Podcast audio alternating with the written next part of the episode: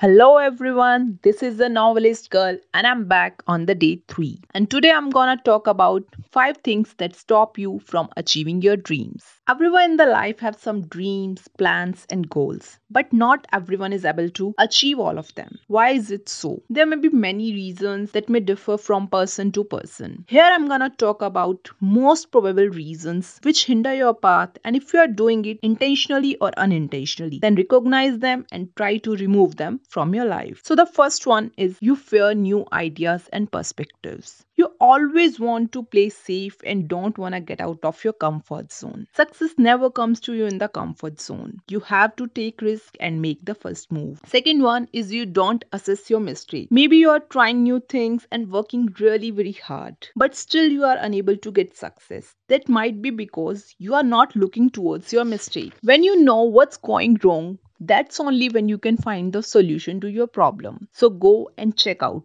where you are going wrong. Third one is you fear about what other people think. You have to realize that you should be doing the things you love and enjoy without worrying about what others might think of you. You'll be surprised to see that the most people are worrying about themselves and they are really not even judging you at all. So just enjoy your work and keep moving. Fourth one is you expect instant results. Success is not an overnight story. It would take a lot of efforts and time. So keep going and don't give up. Be patient and look forward for wonderful end results. Last but not the least, number 5 is excuses which we give to ourselves. I'm not ready, it's not the right time, I'm too old, I'm too young, it's too hard, I don't have money, I don't have time, I don't have resources, I don't know how to do it. If you keep on making excuses, then it would be convincing to you that it's not possible. You have to eliminate them and move